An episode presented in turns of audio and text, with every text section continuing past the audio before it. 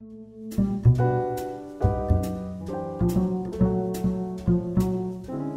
everyone. Welcome to a, another episode of Divided Films. I'm JJ, and with me, as always, is my co host Keith. Hello! And uh, today we have an epic season finale episode for you. Uh, so we have two guests that we're bringing back on the podcast today. Uh, first guest is Heather Tedesco Pasquale. Uh, welcome back, Heather. Hey guys. And we also have back on the podcast James C. Phillips III. Welcome back, James. Hey guys, thanks for having me back. Of course, love having you guys on. Uh, now, uh, the last time we had both of you guys on, it was when we were discussing. Uh, it was a few years ago now. Star Wars: The Last Jedi. So uh, now we've brought you both back to discuss Star Wars: The Rise of Skywalker the last mm. movie of the most recent trilogy. Uh, we kind of led into this. We did a Spaceballs episode last week, and uh, I thought that was like a natural way to, you know, proceed into this one, an actual Star Wars movie. Uh, so this movie is it is it an actual Star Wars movie? Is that what we're going? It totally counts. Okay. is, is Spaceballs just as much an actual Star Wars movie as this movie? I prefer the Schwartz over the Force personally. Uh, okay, so Star Wars: The Rise of Skywalker falls into the category of having a rotten score with the critics and a fresh score with the audiences. So on Rotten Tomatoes, 52% of the critics approved and 86% of the audience approved, so over 30% difference there. And the critics' consensus Star Wars The Rise of Skywalker suffers from a frustrating lack of imagination but concludes this beloved saga with fan focused devotion.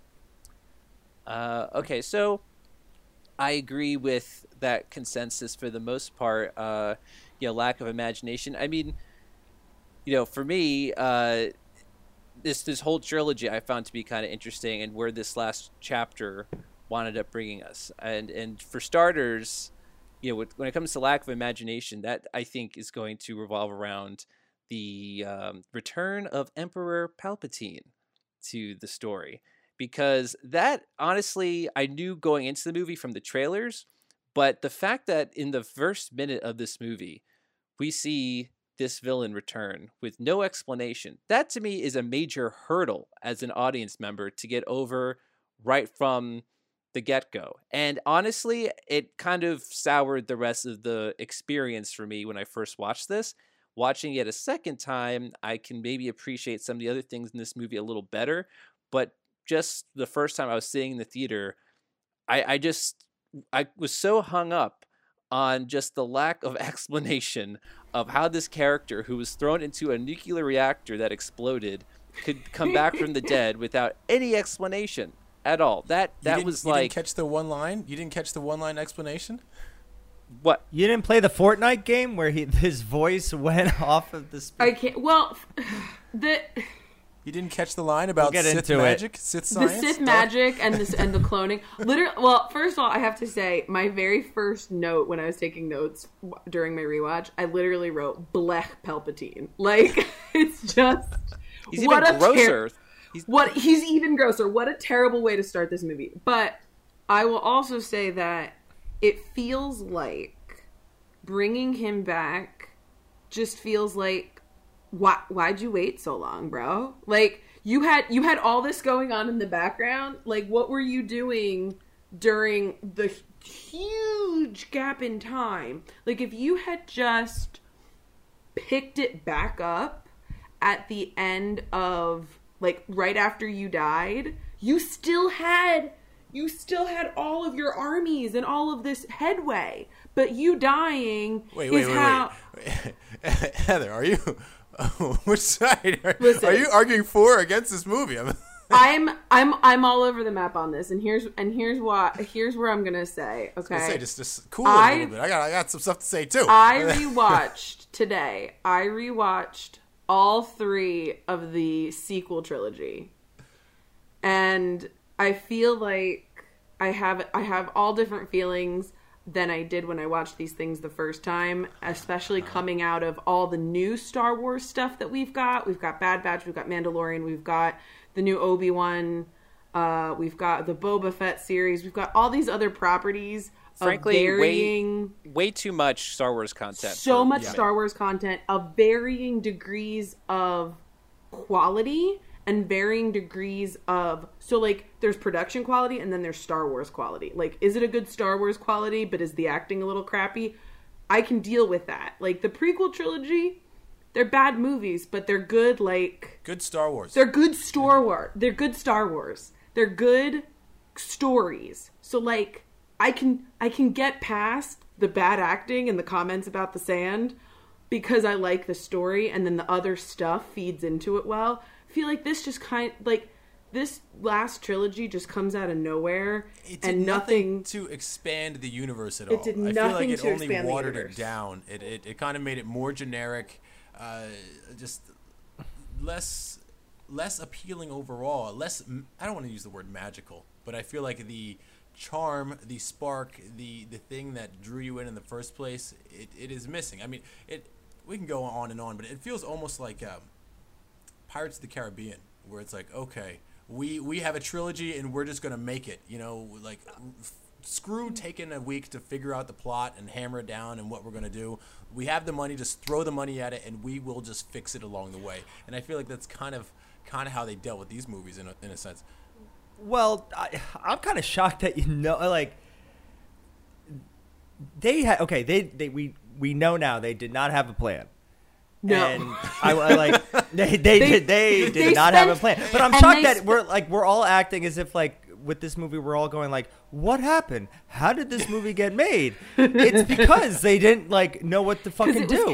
No, but like they they also hated or they or JJ Abrams at least did not care for the last he at least made the last Jedi episode Mm-hmm. 7.5 and he's like I'm going to put my 8 and 9 into this movie Right. and we're only going to make- ha- like we're only going to hang out on the point. dancing planet for like 5 minutes. Like it, like we're all shocked. Star Wars like I, I haven't watched Force Awakens in a while, but that feeling when Star Wars is back. I don't care like okay, they I knew they didn't have to it wasn't trying to be original. It, or yeah, it wasn't trying to be its own thing. It introduced characters. Where could they go? Like everyone kind of loved all the characters, but that feeling of Star Wars is back. And then they start you- you- like the Jurassic Park guy is going to direct episode 9. The Lego guys are going to they wanted their Marvel cake. Like, oh, we're going to get all these unique directors and then you know, oh, Rogue One's going undergoing massive reshoots. Nothing you see from the trailer will be in this movie. Last Jedi being what it is. Uh, you know, Lego uh, Han Solo movie getting like that. Like they kind of they didn't know what to do, and so they, they didn't yes and the Last Jedi. They said fuck it. Oh, We're never doing the Holdo maneuver again. Don't you mention her name? No, they did. They did mention it. It's like, They- oh, no, they that was did. a one in a million shot. They We did, never yeah, do but that they- they're like, they mentioned they're her. like, what a stupid idea. And They it's like, said, "Well, "Do not ever worked. It mention that technique again." Like that is a sin. honestly, they undid every controversial undid- moment from the Last Jedi. They took time to either address it or say like, "Oh no." Even Luke was like, "Nah, I was wrong. I was totally wrong in the last movie." I hated that last movie. guys, that's what he. that's what Mark Hamill basically said. Literally. But even the not controversial things, like even down to Rey's effing outfit. Like they tried to change her outfit and then the beginning of the last movie they immediately changed it back. Like it's like they tried they spent so much time in this movie trying to erase the pre- most previous movie that this movie didn't have enough time to make a cohesive plot. yeah, it was all So- over the place. The guy from the. Lost had more lines Yes, than they did. Rose.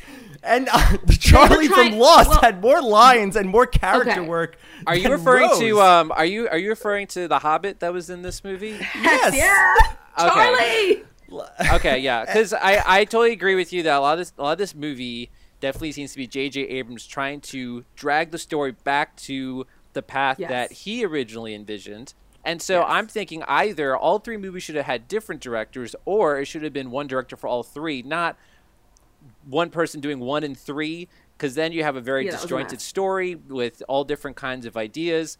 I, I definitely get a sense too. Like the whole thing with Finn discovering that there are other stormtrooper defectors. I think that was something that probably would have been in J.J. Abrams. Finn was done dirty. Yeah, Finn, that should have been even done, Last I thought, in Jedi was eight. done dirty.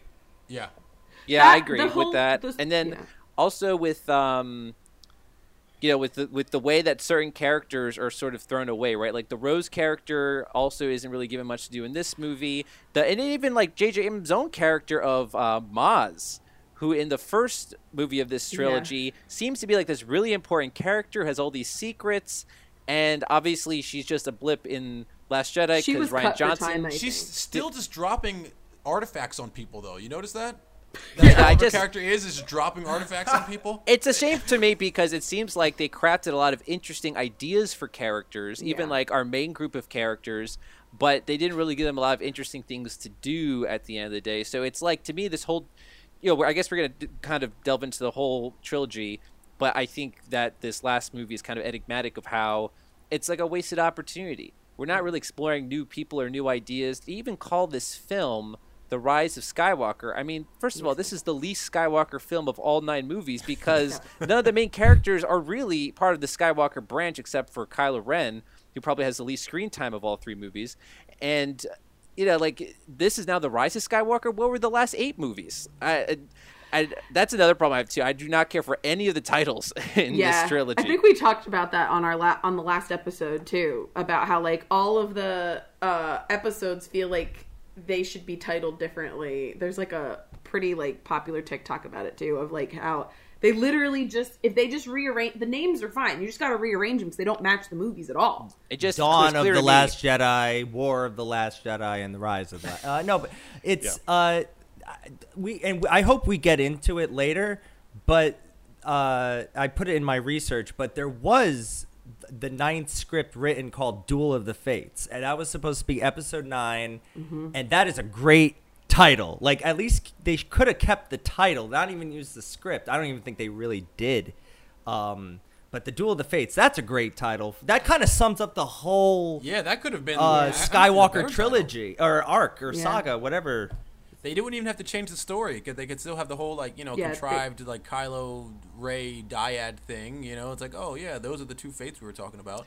You well, know? yeah, because that to me was at least like the heart of this trilogy, and that didn't even pay off either. I was very confused at the end because what they they the two of them they confront Palpatine, and I kind of like the idea of them like a yin and yang. It's kind of reflective of the light side, the dark side, but for some reason the strength between them was something that helped revive Palpatine at the end. He was able to get strength from their bond. I didn't understand that. And at- well, at the end of the day, Rey was was able to defeat Palpatine by herself. So the whole the whole bond thing to, was uh, it it did not pay off like many So other oppos- things. supposedly they were a dyad in the Force, which is Right. a line that Kylo just threw out there that like, oh, they're they're special in the Force, and then Palpatine didn't know, but he found out as soon as they were together, and then he absorbed their life I force. do think and there was a lot of like new Force shenanigans that were really just They made it up. That's they what they along. are. That's what they are. They're shenanigans. They could they change. Where the hell was this healing crap when Lightning- Qui Gon Jinn got buffed. needed it? Lightning is strong oh. now. It like went from being like like It's- one person. It's an EDM like, show. It's, It's, like an a whole, EDM like, show. The Force healing, I think, actually ruins the whole si- the whole saga because if you like, if you think back to um, what was Palpatine's Plagueis, the guy that was like trying to get the Force healing magic originally, like pre pre prequels, Dark And, like, Ages. if he like it's almost like a reverse of like how Voldemort like did the Horcruxes and then like was searching for the Sorcerer's Stone to like you know use that. Like this guy, the Sorcerer's Stone was there the whole time. Why aren't you even looking for it? Instead, you're going to go the hard way and make extra Horcruxes by making these clones of Snoke and this whole like oh, the, the Jedi. The, te- I the answer the just one line. answer exists, right? Like the Jedi texts were there the whole time for you to live forever and like achieve ultimate cosmic power. Like why I I don't understand Is he a why clone? that was Or do they He's not a give a shit? No, He's but a I like, think clone. they He's an said old he's a clone, clone. for some reason. He's an, An old clone, Yeah, so an old clone been of around. Palpatine that for whatever reason they didn't activate, And was then he? I kind of got a sense that like he was some sort of artificial being, apparently that Palpatine created. This is Snoke we're talking about, right? And you get like It's a so one shot messy. of like this, this sort of like tube of other Snokes being grown, and I'm like, well, I, I, I don't really understand that either. That definitely was an afterthought in this movie. Yeah. That was not the original conception of Snoke in the beginning. You can tell, and that's why honestly. I can't even watch the first couple movies. I can't like on May the fourth. They're playing all these movies on TV, right? And watching Force Awakens, I used to really enjoy that movie because I was excited for all the seeds that were being planted. But now knowing that none of that really ever pays off, I can't even watch those movies because I just get frustrated. Like this all goes nowhere. Well, I think I think that if you just stop after Force Awakens, you're good. Just just stop Right. watching. It's the At hope end, of what could be. just you know? stop there. Because and I was even saying That's so sad. uh, that's so sad. that The sad? hope of what could. That's a, that's such a sad like, like oh That's like that's like that's like reading like a novel, not liking it, and then just telling someone just read the first couple chapters That's- and put it down. yeah, and then there. stop. That's reading of mice and men going. They're gonna be okay. They're gonna like halfway through. They're gonna be okay. Why did the Emperor come for me? Why did he want to kill a child? Tell me. because he saw what you would become. You don't just have power. You have his power. You're his granddaughter. You are a Palpatine. like I have to say too though, I remember coming out of the theater because there are some feel good like Star Wars moments in this last movie and I remember liking that. I remember even just now when I was doing the rewatch like do I get emotional watching um Lando br- uh, Avengers assemble like all of the people to come. Like yes absolutely. Do I get extra emotional when Babu Frik is in fact still alive? I sure do. He's my favorite character. But like I don't think there's enough of the good like Star Wars like fun. Like I think there's still more of it in this movie than there is in the middle one Yes, Like- I think they made a point to make it more classic Star Wars in this one. Where I feel like in Episode Eight, Last Jedi, they were trying to actively distance themselves from like the themes of the old Star Wars trilogies, and uh, you know, I think they're you know are doing an about face on that in this movie, obviously. Right, Uh, but, but- I just think a lot of those things didn't really get a chance to develop, and therefore aren't really earned in the same way. You know what I mean? It, it's they're kind of just they're dropped on you 30 minutes prior and now it's resolving already it's like oh okay you know like it's good to know like um, for example like Jannah's character the uh, i was a stormtrooper person as well you know the the, the Yeah, uh, with yep. the colony of deserters I feel Yeah. like they kind of came in and uh, she didn't know where she was from, and then they tried to resolve it with Lando at the end. It's like, oh, we'll find where you're from. You're like, it's like, well, that cool and everything, but like, like, You have to that say it like he does. I don't really know you. Like,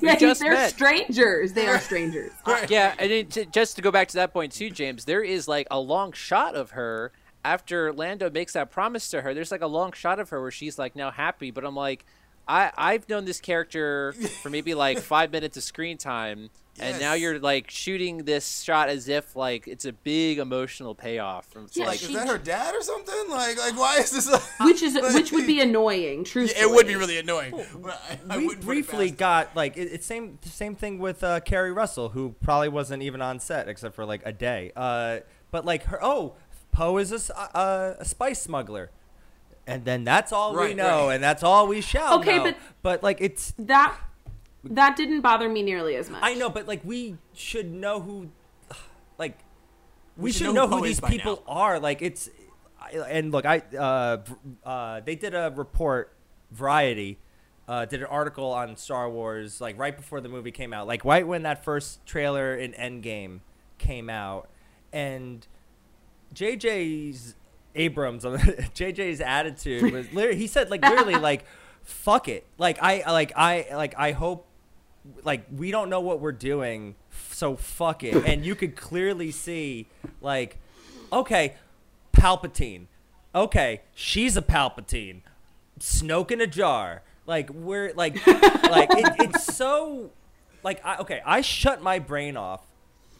Like in in the, ju- i knew the kind of movie that i was seeing when thousands. I would have been happy with like twenty. When thousands of star destroyers rose out from these things, and I'm like, oh, I'm seeing uh, a bad Saturday morning cartoon. Like I know what I'm seeing. I like, and I How can an army get defeated and come back stronger every time? Well, that's- it's and- like, yeah. like it's And- like what were they doing the first time around? Like if you And where did this army like you can't have that many gigantic ships and no crews on them. Right. So like where is this incredibly huge army bigger than any we've literally ever seen in the Star Wars universe? Where did they all come from? and now everyone can destroy a planet, every single one. It's like, yeah, why even yeah. have planets? I- why even have planets anymore? Just, just, just get rid of all of them. Well, destroy that was- every single planet. that was also a problem, right? That was in the Force Awakens. Is that what did they call it? The Star, Star, Killer, Star Star Killer. Killer Which is base. Star Killer Base. Which is just uh, you know taking the Death Star, making it more ridiculous. And now this is kind of going down the same path with all these star destroyers. I agree. Like who's manning all of these ships? They just seem to come out of nowhere. And they keep also by the- planets. Hey man, Yeah, I the mean, First Order they has just- good health care. They're just sitting there the whole time. They're not using them. And they see. I mean, I kind of got a sense that they were conjured out of nowhere. Like, was anyone building these ships, or did again the dark side of the Force just magically conjure them out of nowhere? And by that logic, you can make twenty more films where Palpatine keeps coming back over and over and over again. For all I know, because again, it's like that thing where like the Force can do whatever you want it to do as a storyteller. And I think that was an issue you guys had too with like the mm-hmm. Last Jedi. Like the Force can, you know, it's it's awfully convenient. Well, yeah, it's that's yeah, it's like a Deus Ex Forcia.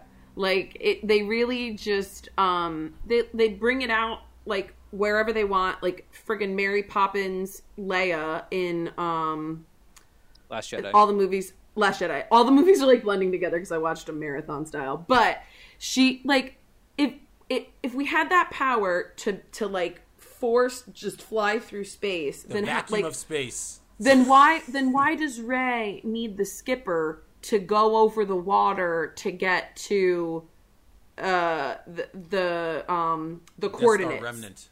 Right to and to find the coordinates to to the to the What are you planet. even saying? Who gives a fuck?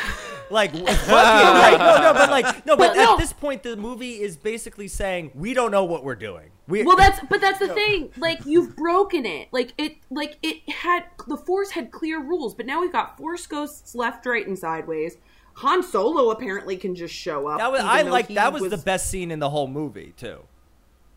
Like that had an emotional core. Of course, Harrison Ford did not want to get like he just woke up out of bed. He like his hair was so disheveled, but there was a memory to it. There was a memory to it. So- I like. He- I like. I have a question. Do we think because because I don't think Harrison Ford was actually supposed to be in this movie originally. I think my whole my theory is that they had to do some drastic changes when Carrie Fisher passed away. Yes. And I don't think that they would have I don't think they would have killed off Luke or Han if they knew Carrie Fisher was going not. to pass Of in real not. life. Just one of the biggest mistakes of this overall trilogy is not having a scene with all three of them together. At least Oh, one. yeah. You know, just throw just throw something in there. It just never happened. Poor you know? Chewie. Like, uh, yeah. Poor- uh, how much loss is Chewie going to He's a, take? he's a prop at this point. I almost feel like they just kind of just throw him in just for nostalgia. I don't Well, even know what Chewie's motivations are anymore. He was Like, why- basically you know, like um, an emotional hostage because they fake out his death scene. Oh, I hated that. And I'm like, are, are you just gonna like kill off all the characters we like from the Right. original, uh, except for the one that we wish was still dead? And uh, you know that that whole thing I didn't even understand either. Like there was another transport. Well, what was the other one doing there that was destroyed? Uh, Right. You know, they again, it's it's very frustrating as a viewer when you can tell they're making it up as they go along. They even almost killed off C3PO in a way. Like they literally oh, literally and then they, they and then they killed off backtracked that. it was the whole it was wild. They literally like took every single character from the original trilogy and fake killed them. Even R2. R2 wasn't working at the beginning of Force Awakens. Like they all had fake deaths. I didn't like how they treated C3PO. I didn't like. No, I didn't like it. I'm like, I know he's annoying, but he's our annoying. Don't like, Right. yes. like he's he's served in war in like two wars, three even. Like, He's right. They were treating him like he was Jar Jar, and I was like, mm, he's not. Like, Like he's, not way too that- polite for this kind of treatment. Yeah, he, he should be like, I don't know any of you. I don't have to do any of this shit. Right. It's like you haven't been through the trenches with him. It's like why, why And he had a red him. arm. He- Didn't he have a red arm? I kept saying to myself, in Force Yes. Awakens, he had a red arm. And I read the comic, like the short graphic novel, where like C3PO like saved lives, giving up his arm, and that's why he has a red arm. And uh, He does talk to R2 though about fixing his arm in in Force Awakens. Yeah, yeah.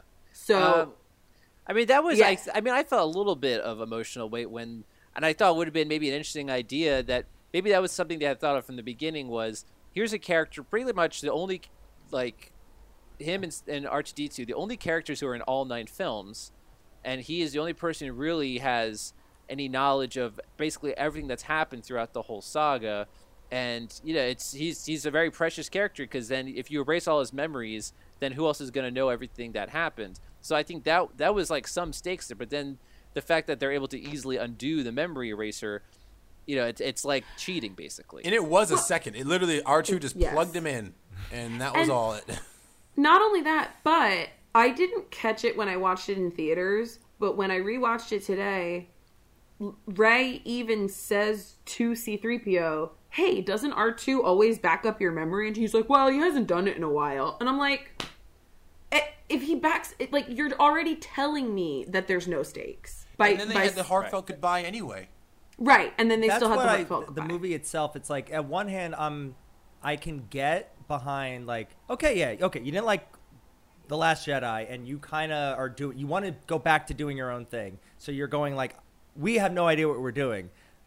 Dot dot dot. And what are you gonna do about it? You can't do nothing. We're gonna we're gonna kill these characters and then bring them back in a like. Who, Chewie's not dead, or is he? Like C-3PO, we're gonna treat him like shit, and then we're gonna berate him into like basically killing himself, and then we're gonna reboot him, and you're just gonna sit there and watch. That's how like there's a cynical aspect and if I were like the only reason where I would recommend this trilogy as a whole is like if you want a lesson in franchising of how not to do it.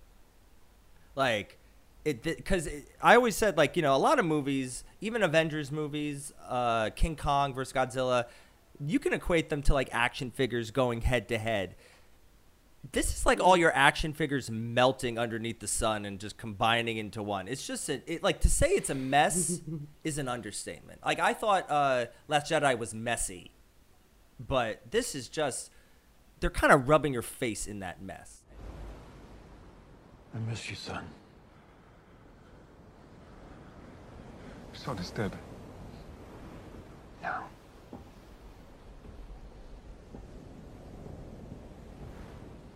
Kylo Ren is dead. My son is alive.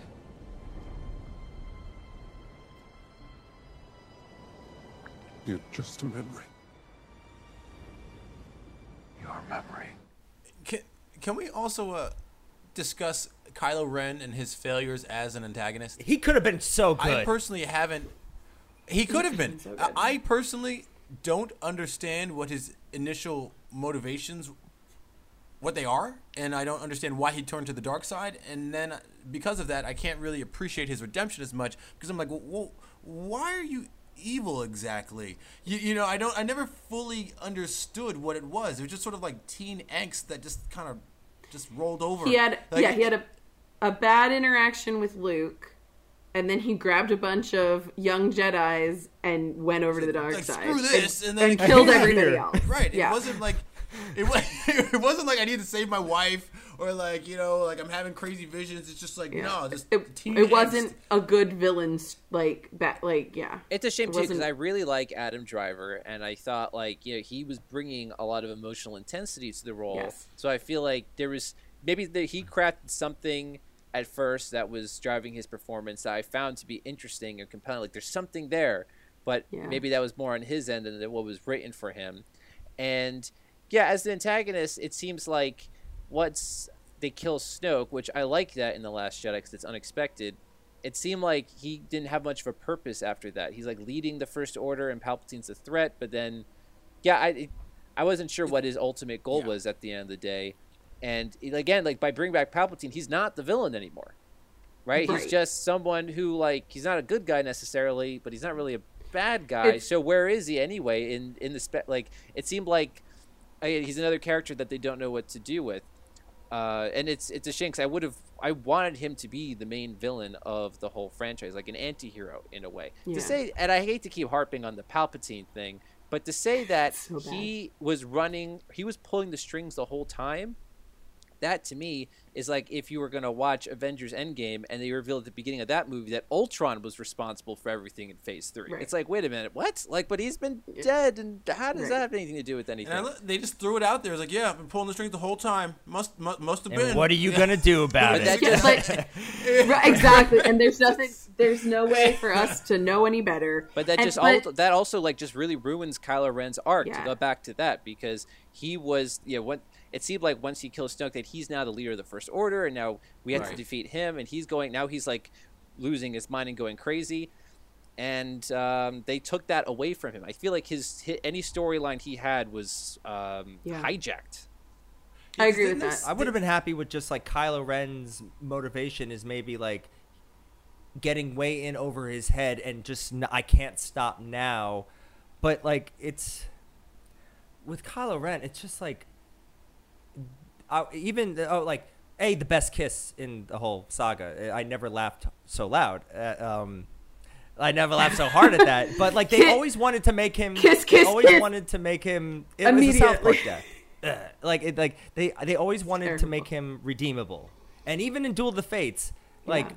when like you know they kind of set him up to be the big bad in Duel of the Fates. There's no Palpatine, and they also kind of struggle with like okay he's redeemed at the end. Like uh, uh, Luke reaches out to him and says knock it off, and he's like oh you know okay. Um, so like they I- would have just. You know, we always. I think in our ep- in our last Jedi episode, and we talked about this, JJ. It's like Rey should have gone to the dark side at the end. She should have joined up with Kylo. That would have been a great Empire Strikes Back back type ending with Last Jedi. But I don't think uh, Kylo Ren. I think it would have been such a bold move to not make him redeemable. Just being like, or maybe just going, I can't not be. I I, I I'm in way over my head. I'm just. I I'm all in on this. I have to be. For Papa, for Grandpapa, like for Fufa. like- I still want to know. I, s- I s- I still want to know where he got Darth Vader's helmet from. That that never. Yeah. Oh, they, they- they'll answer Well, that he- in a no, well- miniseries. And why do they need to feel the need to bring it back in Rise of Skywalker? Did he make his new helmet out of the old Vader helmet? Is that, was, that no that was just another like he smashes his helmet in last jedi so he must rebuild it in rise of skywalker Also, like why rebuild anytime they from- do something Why rebuild it from the cracks of the old one? Because it looks like it looks. Just get a new one. just just to remind you that they were undoing the last movie they were like yeah. i just want to make sure you know that we're taking the thing from the last movie and undoing it and Yeah, we're it's like watching it a couple argue in a trilogy. It's just like it's. yes yes Yeah. Do you guys think that um, they originally conceived the Rey character as the granddaughter to Palpatine? No, they didn't No. know. They didn't. They're like, we'll figure it out. We'll oh, figure it out. And okay, then because I always. I like the answer in the Last Jedi that she is no one because I feel like that's more inspiring. It's it's like anyone could be, you know, could have the Force within them, and then you know it's very lame how they were like, well, technically there were no one, but not really no one, and yeah, the fact that she's. I saw a funny uh, crit, um, review of the last, of sorry, of Rise of Skywalker. A funny review that was like, the fact that she's the daughter of Palpatine basically implies that Palpatine has had sex at least once, which is beyond more than I can handle. he's getting too getting many busy. times. He should. Uh, it's yeah. I was. I was. I, I. I know that was like a theory that a lot of fans had was that she was a Palpatine, but what? I guess that would just go to serve that she has dark. She should have been Obi Wan's But- kid. At least that's that's even That's what I better. thought she was like be, I'm yeah. okay with that. yeah that would have been better but they underplay like any. The only interesting idea with her being a Palpatine is that she has like you know, a, a, um, she's born into like a dark side. She's susceptible to the dark side, like Luke was in the original trilogy. Uh, but they really underplayed that. You know, you see like maybe a couple visions of her with the Sith costume on, which looked kind of silly. Uh, but it did. It, it's not like she was like going back and forth, like, do I want to go to the dark side or not? Like, she never uh, was tempted by the dark side at all. But also, isn't that bad Star Wars science? And again, this is all made up science. So like there's only and like they change the rules whenever they want. But isn't it just like the amount of midichlorians like in your in your like body determines your force like your sensitivity? I, sensitivity. ha- I hate that And word. so force it doesn't sensitive. determine- our child's force sensitive. But it- Hmm. But it doesn't determine your light or darkness. It just determines how sensitive you are to the force. And you're the one who like paves your own path towards the light or the dark.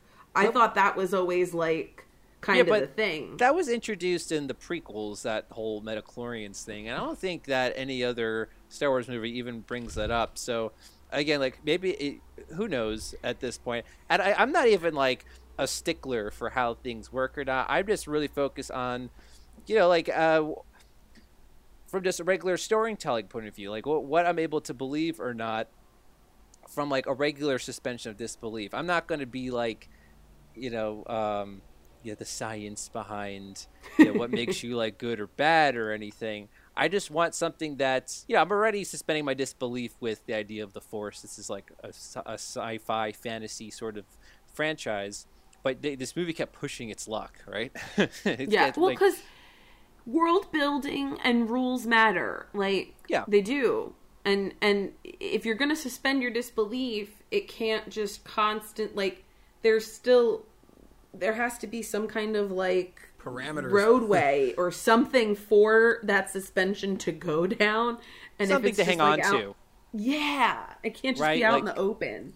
right? Because any in any like fantasy or, or science fiction, you have to you, you exactly know what the yeah you, you need borders, you need like Yeah. parameters, you know, or else it's like you know who knows what to expect. It's it's anarchy. Um, but you know we're we're all clearly very critical of this third movie. But you know, keep in mind this is a divided film, guys. Like this is a movie that 86% of audiences, at least on Rotten Tomatoes, give a fresh score. So, like, what do you think that is? I, I'd like. Do you think that you know some people are fine with just sticking to this that cadence of what made the original trilogy work, even though we feel like it doesn't even do that? Like, wh- what are you guys' thoughts on the fact that this has an 86% with audiences? I, like you said earlier, Heather, I do think it, it feels like Star Wars, especially if you're not really paying attention. You know, if you're kind of just, you know, if you're kind of just in the If you just theater, let- just sort of hanging out, you know, like chowing down on popcorn. The fight scenes are really good, uh, or at least they're entertaining. The fight scenes are entertaining. The effects are really good. Uh, it keeps you engaged in that way, and it does hit a lot of the. Um, a lot of familiar beats. I almost feel like uh, in the same way that Force Awakens was kind of like a rehash of you know uh, A New Hope. This kind of felt like not only it was actually a, rehash of the whole original trilogy. You know, even when they opened up with the Millennium Falcon and then like playing with like the uh, the, the little chess The chess. chess creatures, like, you know, the, the Yeah. claymation chess creatures with Chewie's, like that was a throwback. When they did the Tie Fighters, he's like, "Woo, got one!" Like that was another throwback. It was like right in the beginning of the movie. So I think it did a good job of just lulling you into, like you said, that Star Wars pace. You know, uh, but yeah, it, so it's an And enjoyable like flick if you're just not really into it like Yeah. that. You're just kind of just hanging out and enjoying the experience. and the the the relationships felt stronger in this movie um, we've got some good like golden trio action we've got like Yes. the bromance between um, finn and poe i actually really liked in this movie i will say i mean i thought rose had a lot more that she could have done however She should have been what and- Jannah did. You know, here's the thing oh go ahead No, but uh, you know the J- girl Jannah that they introduced like halfway through. I feel like that should have been what Rose Tico was doing. That whole thing, you know, with Finn Okay, yes. the control thing and all that. But here's the thing, though. Her and Finn have zero chemistry. I'm That's sorry. true. I'm just That's gonna say it. Her, the the Jannah girl, true. and Finn. Oh my god! Yeah, I but- wanted them to do it They right then and there. I was like, "Hello." They could have addressed. They could have like! Rose could have went up to Finn. She's like, you know, we never talked about that kiss. It's like, okay, I, you know, I like you as a friend. Like it's like they like, like I don't know. It's just like some acknowledge. No, we just like, needed to ignore it. on this like this poor actress. Like I don't know. Yeah. It's, it's just It was it was just more undoing the most previous movie by making them like barely talk to each other at all.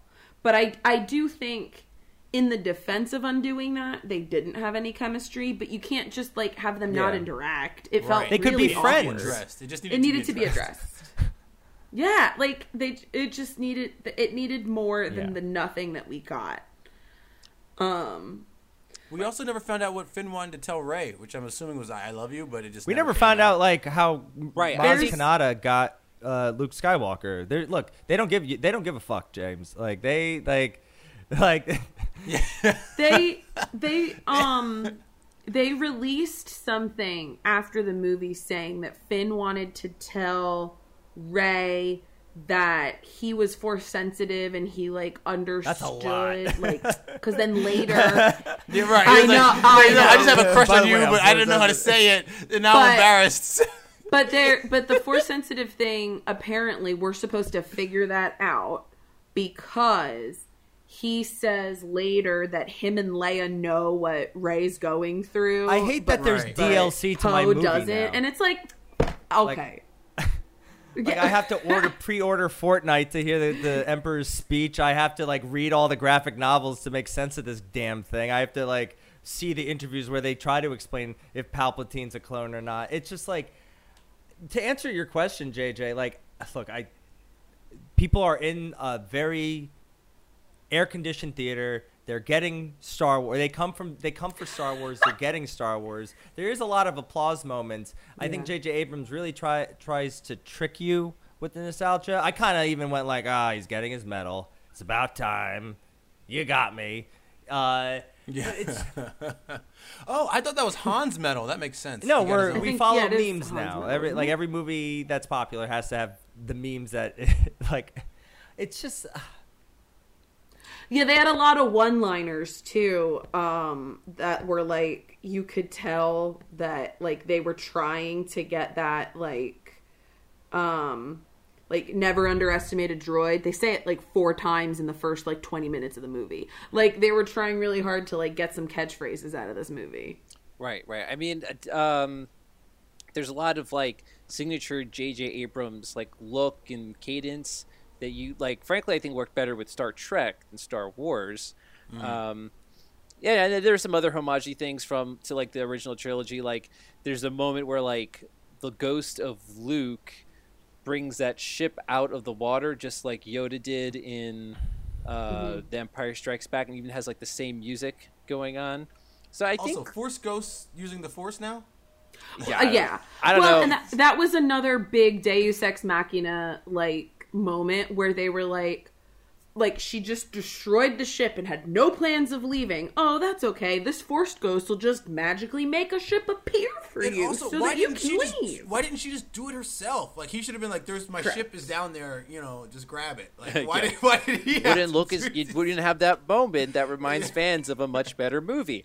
Uh, but um, yeah, I think that going back to what people like about the original trilogy, maybe just by comparison, I think is why so many of these audience members are giving this film a positive score as opposed to the Last Jedi. I think the Last Jedi was too different for a lot of fans, and Yeah. then and in comparison, this movie is kind of more of what they wanted, which is for some reason the same thing over and over again. So by comparison, I think a lot of um, p- compared to the second entry, they're giving this positive scores. You know, but again, like as a whole trilogy, though, it, it's it leaves everything very unsatisfying. Uh, so it's it's interesting to me, like you know, J.J. Abrams knows how to crowd please, and I certainly have liked a lot of his films prior, like the Star Trek films, um, or even like you know Cloverfield, Super Eight. Like I like all those all those movies. But yeah, after watching this, like I kind of fell off the J.J. Abrams train a little bit. I was just like, man, it, I, I, I don't know. Like then I had to like re-examine, or in my head, like what you know, do I really like what he was doing in those previous films, or was I again like tricked, like maybe some of the audience members were in this film? Did you like this film more when you first watched it? I actually liked this film a little better the second time, and by liked better, like compared to really hating it the first time I saw it, I don't dislike it as much watching it a second time because I can appreciate like I do like some of the action sequences. I think when uh, Kylo Ren and Rey are fighting in the rain, I think that is all like that's like a really good lightsaber fight. Uh, It's I- beautiful cinematically. right? It kind of reminded me of like the one in the force awakens in the snow. Like i i think there's some really great lightsaber sequences and i think jj abrams knows how to use the the, the brightness of the lightsabers in different sort of ways that's visually compelling. Uh, Yeah. so that was great. I even kind of like the the you know the chase sequence on like the party planet. You know like that all was you know it, it, can't be like i get the fun of it that people who just basically want you know like on a surface level uh, you know, like the, the classic Star Wars action set pieces. They're they are getting that, even if it's put into a story that doesn't add up. You know, if if they had fun watching it and kind of was like not even thinking about the story, then sure, I guess it can be it can be a good movie theater experience. Well, and I think after, I think after what I felt was the train wreck of The Last Jedi, I was relieved coming out of the theater watching The Rise of Skywalker because I was like, yeah, I got, I got Star Wars back. Yay. Like I got, I checked the boxes, you know, like I, I think, I think I felt a lot better about this movie then because I also had less time to think about like all the mechanics of the things that bother me so much now. But I would like there's two pieces to that, right? One was that I really hated The Last Jedi, and two was that as we're getting more Star Wars content, right, that makes more sense canonically, it makes how bad this is in the in the ways of like sticking to the rules of the universe or universe stick out more. So I think that that plays a big part in it because even like the the book of Boba Fett, for example, was not great. It was kind of boring, but like it followed the rules and the story like works in the in the the universe of Star Wars. It doesn't take me out of it. Whereas this movie just kind of takes me right out. Right, right. Um, and you know, it's it's interesting that there are so many Star Wars shows out now and movies. Because honestly, and I texted Keith this a long time ago. Personally, I feel like the more Star Wars content that comes out, the less I care about it. And I feel like it's Disney's constantly throwing in our face, like, get excited. Here's like 10 more Star Wars things. Don't you just love it? Don't you just love all this Star Wars stuff? And I'm like, no, I don't. Because when Star- when The Force Awakens came out, it felt special. Because I'm like, oh, wow, Yes. here's the first Star Wars film in like roughly 10 or, or so years. And Yeah. Yeah, the fact, yeah, and, and even like you know, uh, when the Phantom Menace comes out, even though that was, dis- was disappointing people, it was still exciting to get new Star Wars content for the first time in like over ten years. And now that we're getting Yeah. it so much, it's not as special anymore. It has to just really be ex- exceptional when they're pulling it out this often. It's the same thing that Marvel's doing right now. Like it's the, like all of these franchises that are giving us so much. Like it really makes you more critical of the quality. And if it's not extra extra amazing, we're gonna notice because we didn't wait six years for it. Like we're not gonna be as forgiving. Right? It's like it's a cliche, but it's like quantity over quality at this point. Yeah. Every Jedi who ever lived lives in you. The Force surrounds you, Rey. Let it guide you. Feel the Force flowing through you, Rey. Let it lift you. Rise, Rey. We stand behind you, Rey. Rise in the Force. In the heart of a Jedi lies her strength. Rise, rise. Rey, the Force will be with you. Always. One phrase that has like helped me these past like few years, just like taking in all this media, Marvel, and it just any, just anything really, uh, especially in this age of nostalgia that we're in, is you can never go home again. And I like, I it may sound like pessimistic and cynical, but I think it kind of to go along with what you're saying, Heather. It allows like the really special things to sh- uh, come. Like we all grew up on Star Wars. That kind of like we're all looking to go back to that like seven, eight, nine. Like I even enjoyed the Phantom Menace because I was nine when that came out. I love Star Wars. I always call that my gateway into nerddom. I'm just like like and I do recognize like there was something special and I noticed it when we all like when how the audiences was was reacting to Force Awakens but there's something so different. Like you know, Star Wars was bought by a big company, and like I'm it's, I'm not entirely shitting on Disney, but they, like Disney did change. It's not George Lucas's vision anymore. Like they're of course they're going to be like that's why I'm I'm not surprised that they're kind of put out everything and everything. Like this character that you liked in this one show is going to get its own miniseries, and we're going to like. I, I think Taika Waititi now has the rel- uh, the, he's going to make the next Star Wars movie, and I hope it has nothing to do with the nothing. I hope there's no Skywalker saga at all in it. I would love something completely new that they could take a risk on, and I think Taika's the guy at the moment to do it. But I just like I- I agree with like I did watch the Book of Boba Fett, and I think that like you know I, I watched it. It's mediocre. There's some. I think the it's odd to say that the Mandalorian parts are the best part of a show that Yeah. did not feature Boba Fett. Um, but I'm not getting like maybe it is because I'm getting older. I'm it. It's it's not that this isn't made for me, but I'm just like you know, I when something special comes along like that first season of Mandalorian, I think, and even the second, I enjoyed the whole. I enjoyed the whole show, but there's something like that Jon Favreau and Dave Filoni got that like they went back to Star Wars at its basics, and Mhm. like, er, like there's something special about that. But it's like I don't know. I, I, I don't get. I wasn't upset watching this movie. Once again, as soon as a thousand and one uh, Star Destroyers came up, I'm like, I know what this kind of movie's gonna be, and it's not worth. It's fun to nitpick. It's fun to talk about. It's kind of an anti trilogy in a way. Like it's just like it's so. It's at odds with itself. It's really at odds with itself. If the prequels are the failure of the creator, the sequels are the failure by committee. I was going to say that um, in terms of going home, you know, what made the original trilogy so special because it was like something new. I mean, mm-hmm. it it was like this new magical space. I, I don't know if like fantasy and space had ever been combined in such a way prior to that in film on such an epic level that yeah of course it, it, it felt so special to people when it first came out and so you can't really recapture that by making the, you know by, by continuing the same franchise i think you you create the same sort of magic with with completely new material so it's it's kind of misguided to try to like milk the franchise out so much because it's never going to be as special as when you first were introduced to it But you would expect a franchise with this legacy to be treated with a little bit more care, and I think that's that's like the crux of the argument here, at least for me. It's Well, like we that's have maybe- shows that are. Mhm.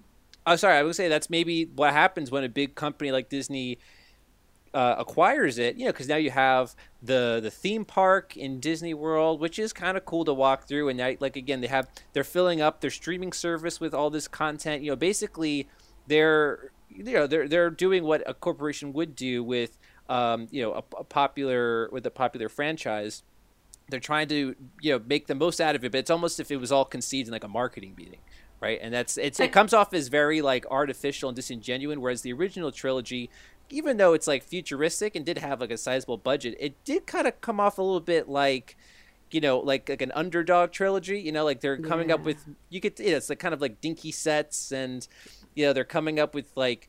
um more creative ways to capture the story where here like it, it almost seems too clean it almost like looks too good uh because you could tell like it has like so much more money thrown at it I will say though that the popularity of the cartoons and the quality of the cartoons, and I think I'm probably still the only one on here who's watched all of them. Are you talking about Clone Wars?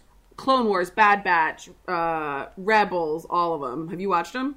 I've watched like the original, well, not the original, but like the Clone Wars shows from Yeah. like the 2000s and stuff. Yeah. And I- yeah, yeah, no. That's quality Star Yeah, Wars. absolutely. That's Like, yes. That is quality Star Wars, and it is a cartoon. It doesn't have any of the visual effects or the animatronics or the puppets or any of it. It's cartoon, 2D, you know, like, and it is such good Star Wars.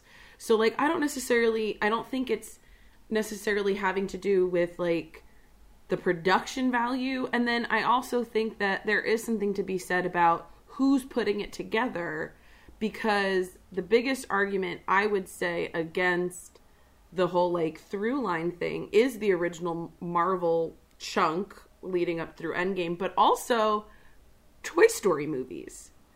Toy Story 3, I feel like our whole generation was like, I don't know about this. It's been 20 years, but all right, uh, if you say so. And then we all went into the theaters and we all cried like babies because it was absolutely beautiful. And it holds up. New kids watching it for the first time think it's a great movie.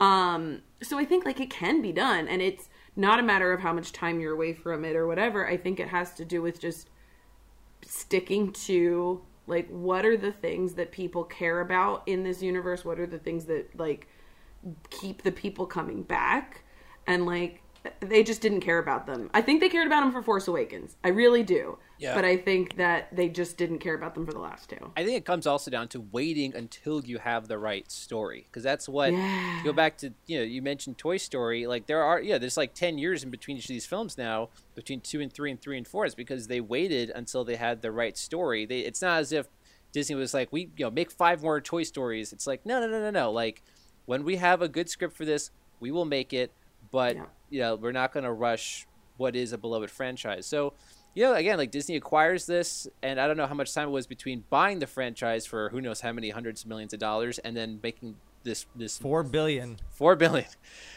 So thousands of Probably hundreds of had to start right away. It was probably like the investors like, yo, make this money back right now. yeah Yeah, yeah, exactly. They're they're. Uh, I mean, I guess they had ideas of what they could do with it ahead of time, but you know, you you buy the the the property, and now it's like, well, now we gotta like hit the ground running with all this. So, you know, uh, there is there probably were some like good ideas out there that you know, again, if they waited on it, Duel of the Duel of the Fates, like I, you know, we don't have to get that it, like that bogged down into the details, but I highly recommend if anybody like I'm, I think the script's online, but go to the Wikipedia and there are people that have made fascinating uh, like great animated like YouTube shorts describing the plot. I think it like it, it's not perfect, but at least the yes and the Last Jedi, and it actually is. It would make they like they do Hux right, like, and I hated what they did with Hux. Oh yeah. Oh, oh man. what a disaster i literally laugh out loud every single time he is like i am the spy Well, even like by by like the second movie, they're already like making him look like an idiot with like bad jokes, oh. and you know it's it's a shame because I really like that actor and another character that they didn't really seem to know what to do with. and that's why they added and I, I think he's a fantastic actor richard e. Grant. He looks evil. He can be a menacing character because the last jedi turned hux into a joke. But they turned hux into like I, there's this great battle on coruscant like uh like the, the arc that Rey learns is she deci- like she decides to tell to use both the dark and the light side. Like it, it it's a fascinating read and it kind of makes you go like it, it was written by Colin Trevorrow, who was going to direct episode nine and his writing partner, and it makes you go like, you should have just like, even though he wasn't directing, they could have just used the script. Or Yeah. and granted, it would have to change with Carrie Fisher's passing, as well. But it just like, I feel like I still don't know why JJ did not direct all three. And I'm talking about this JJ right here. I don't know why you did not direct all jj three movies. Focaccia should have directed They- all three They offered me, you know, uh, ten million dollars per film, but you know what? I had to just say no. It was just a matter of principle. It's not about the money for you. No, it's not. Couldn't do it justice. Who are you? I'm Rey. Rey who?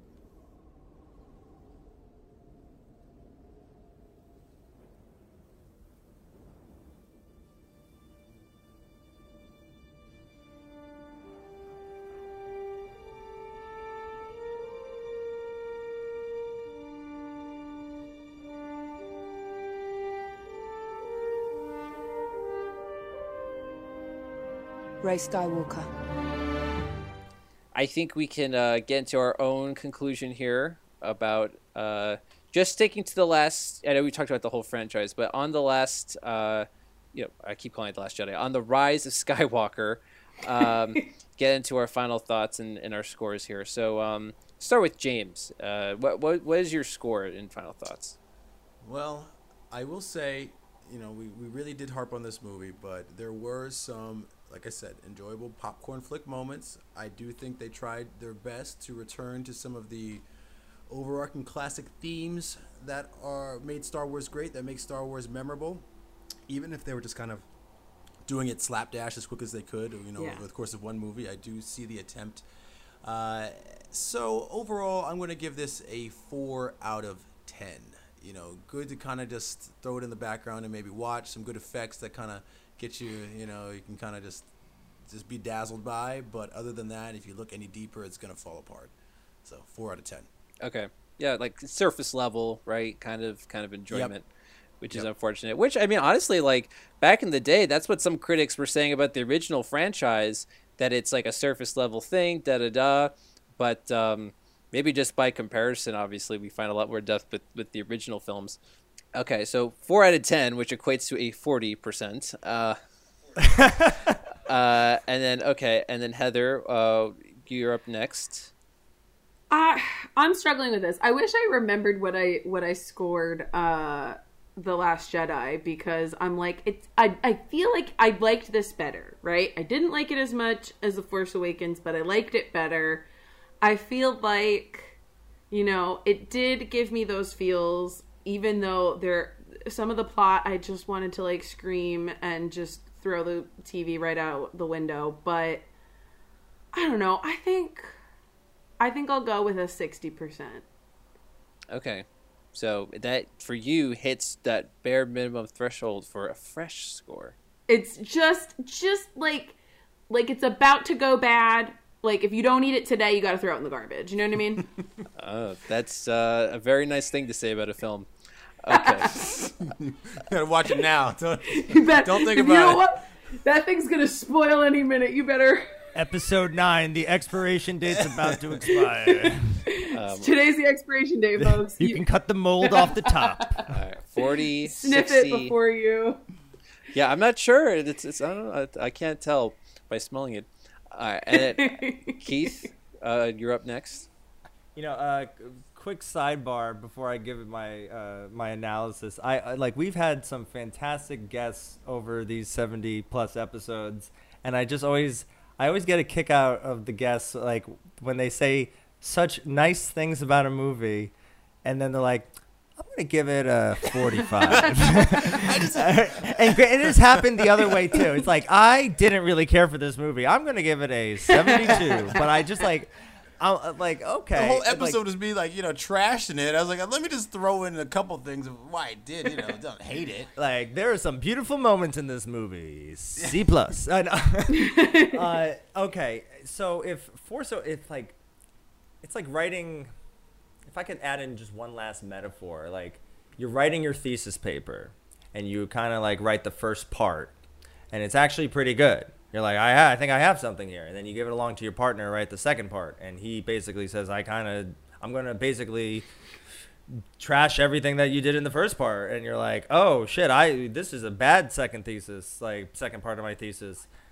I need to rewrite i need to add my what i wanted to write in the second part and third part and rush it. You're writing it like a minute before it's due. It's like your experiment failed for your thesis, and you have to like manipulate the data to make it work for your basically hypothesis. basically and like it is it is a failure in franchising in a Mhm. trilogy and because you know it, it really brought everyone's hopes up. And i'm not saying like i'm not done with star wars. I think there's always going to be good stories in that world. I think we're just kind of done with the uh, skywalker uh, saga. And i think james you kind of put it perfectly where it's like oh we did not really see these three together and which is just a shame um I'm if I get Force Awakens a 75, I'm still sticking with my score with Last Jedi as a 69. I'm gonna have to give this one a 48. I just don't, and maybe I just don't really care to watch the trilogy. I don't really care to watch the trilogy again, or I'm not in the like I'm not like like I don't think I might go back to watch Force Awakens just because I know I'm gonna be like. It's like watch. It's just it's like watching a show you know that got canceled. Like why? I know I'm gonna be disappointed at the end. Yeah. It's Okay. got yeah. So 48% for Keith. And I get what you're saying. I, I, I you know, Heather, you mentioned that you were going to, you watched all three films in anticipation of this conversation. I was like, ah, I can't, like, again, I can't even watch them on TV casually because yeah, what I what I had hoped for the franchise after the first movie was, um, yeah, those expectations were not met. Um, well, and JJ did. I did text you when I was rewatching, and I said I have to. Re- I'm re- about to rewatch these, but I'm not excited to do so. Right, right. Which like, I was surprised. I remember you you texted me when you first saw the last. Uh, I keep mixing up the titles. When you first saw Rise of Skywalker, you did like it initially, so I thought mm-hmm. it was interesting that your opinion went down. Um, and then again, maybe they're just better to see in a theater, right, on a big screen than watching from home. Uh, and I gotta say this too. I I believe I gave like the Last Jedi a negative score when we uh, first discussed that, but I dislike the Rise of Skywalker so much that it bumped up the Last Jedi score in my mind. wow.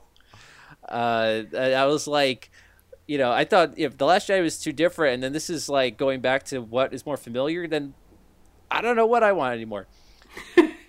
but ultimately, very frustrating movie theater experience or just movie viewing experience. So, um, yeah, I'm gonna give it like a 45%. And wow. um, you know, it's like to me that's like on the lowest end of like watchable, but not much else yeah. I can say about it. So Keith, what is our average score? A 48.25. 48 and a quarter. Wow. 48 percent. Who knew that I was going to be the host yeah, you're bringing for this? It up, I'm the only one keeping it above you a 45. Did text everybody because right. like we when we did the Last Jedi podcast, the the last yeah. the the Skywalker the ninth movie came out like a week later, and you texted everybody going like, I kind of enjoyed it, and we're like, oh, this is gonna yeah. be a tough episode to do if we're all just gonna bash on Heather. like, do you Which, happen to have the uh, average for the Last Jedi? That yeah, do you, do you have the? Was? I believe it was a negative score and that, oh, it had to be. Yeah. So, but it was tough because we also had Dom and Andy who were advocating for it, and then they, yes. you know, they balanced it out because they had positive scores. I believe me and Keith were in the middle, and then you guys, uh, James and Heather, you were giving it negative. It. So fairly balanced, uh, but still more towards um, a rotten score. We were we gave that uh, Last Jedi. We sided with the audience. This time on Rise of Skywalker, we are officially siding with the critics. So interesting how we went back and forth there. You know, to be fair, this is also a franchise that has really high expectations, a really devoted fan base, and you can never please everybody. And I feel like there's always going to be a lot of pressure to do maybe too much to try to like you know to to appease as many people as possible, and um, you know maybe that that is sometimes what might lead to a disjointed story like this. Um, but thanks, guys, uh, for um, you know coming back on to discuss this film. Uh, and uh, you know this was uh, this was a lot of fun. Hope you guys had fun too. Absolutely, every time. Always fun talking to you guys about movies. Yeah, absolutely. And may I just say one more thing? I, I thinking back about all the Star Wars movies that have come out in the last several years. I think the one that actually does stand out with the fresh score would be Rogue One, which maybe is not yes. a universally yeah. Like consensus, but um, at least, yeah, as a one-off story, I think I would probably go back to that film more than the the sequel trilogy. It was fresh and new, and still felt like Star Wars. So that's, it that's took it. it took like one line out of the movies and turned it into an entire beautiful story that I just thought that that was so cool the the way yep. that they really just fleshed that out. It did literally the opposite of what the Rise of Skywalker did, where it took something very small and expanded it and made it really detailed and juicy, and then this took a hundred million things, threw them all together, and hoped you didn't notice that it was all made of cardboard. Right, right. So there's still some good stories to be told in Star Wars, and yeah, I, I'm not haven't given up on the uh, the franchise either. But uh, yeah, it's just interesting to see you know where the where Disney will take it from here. Uh, but thanks everyone for for listening as always, and um, I would say may the force be with you, but uh, I'm not gonna do that. I'm a Sith Lord at the end of the day. But thanks guys, and uh, look out for our bonus episode coming out soon.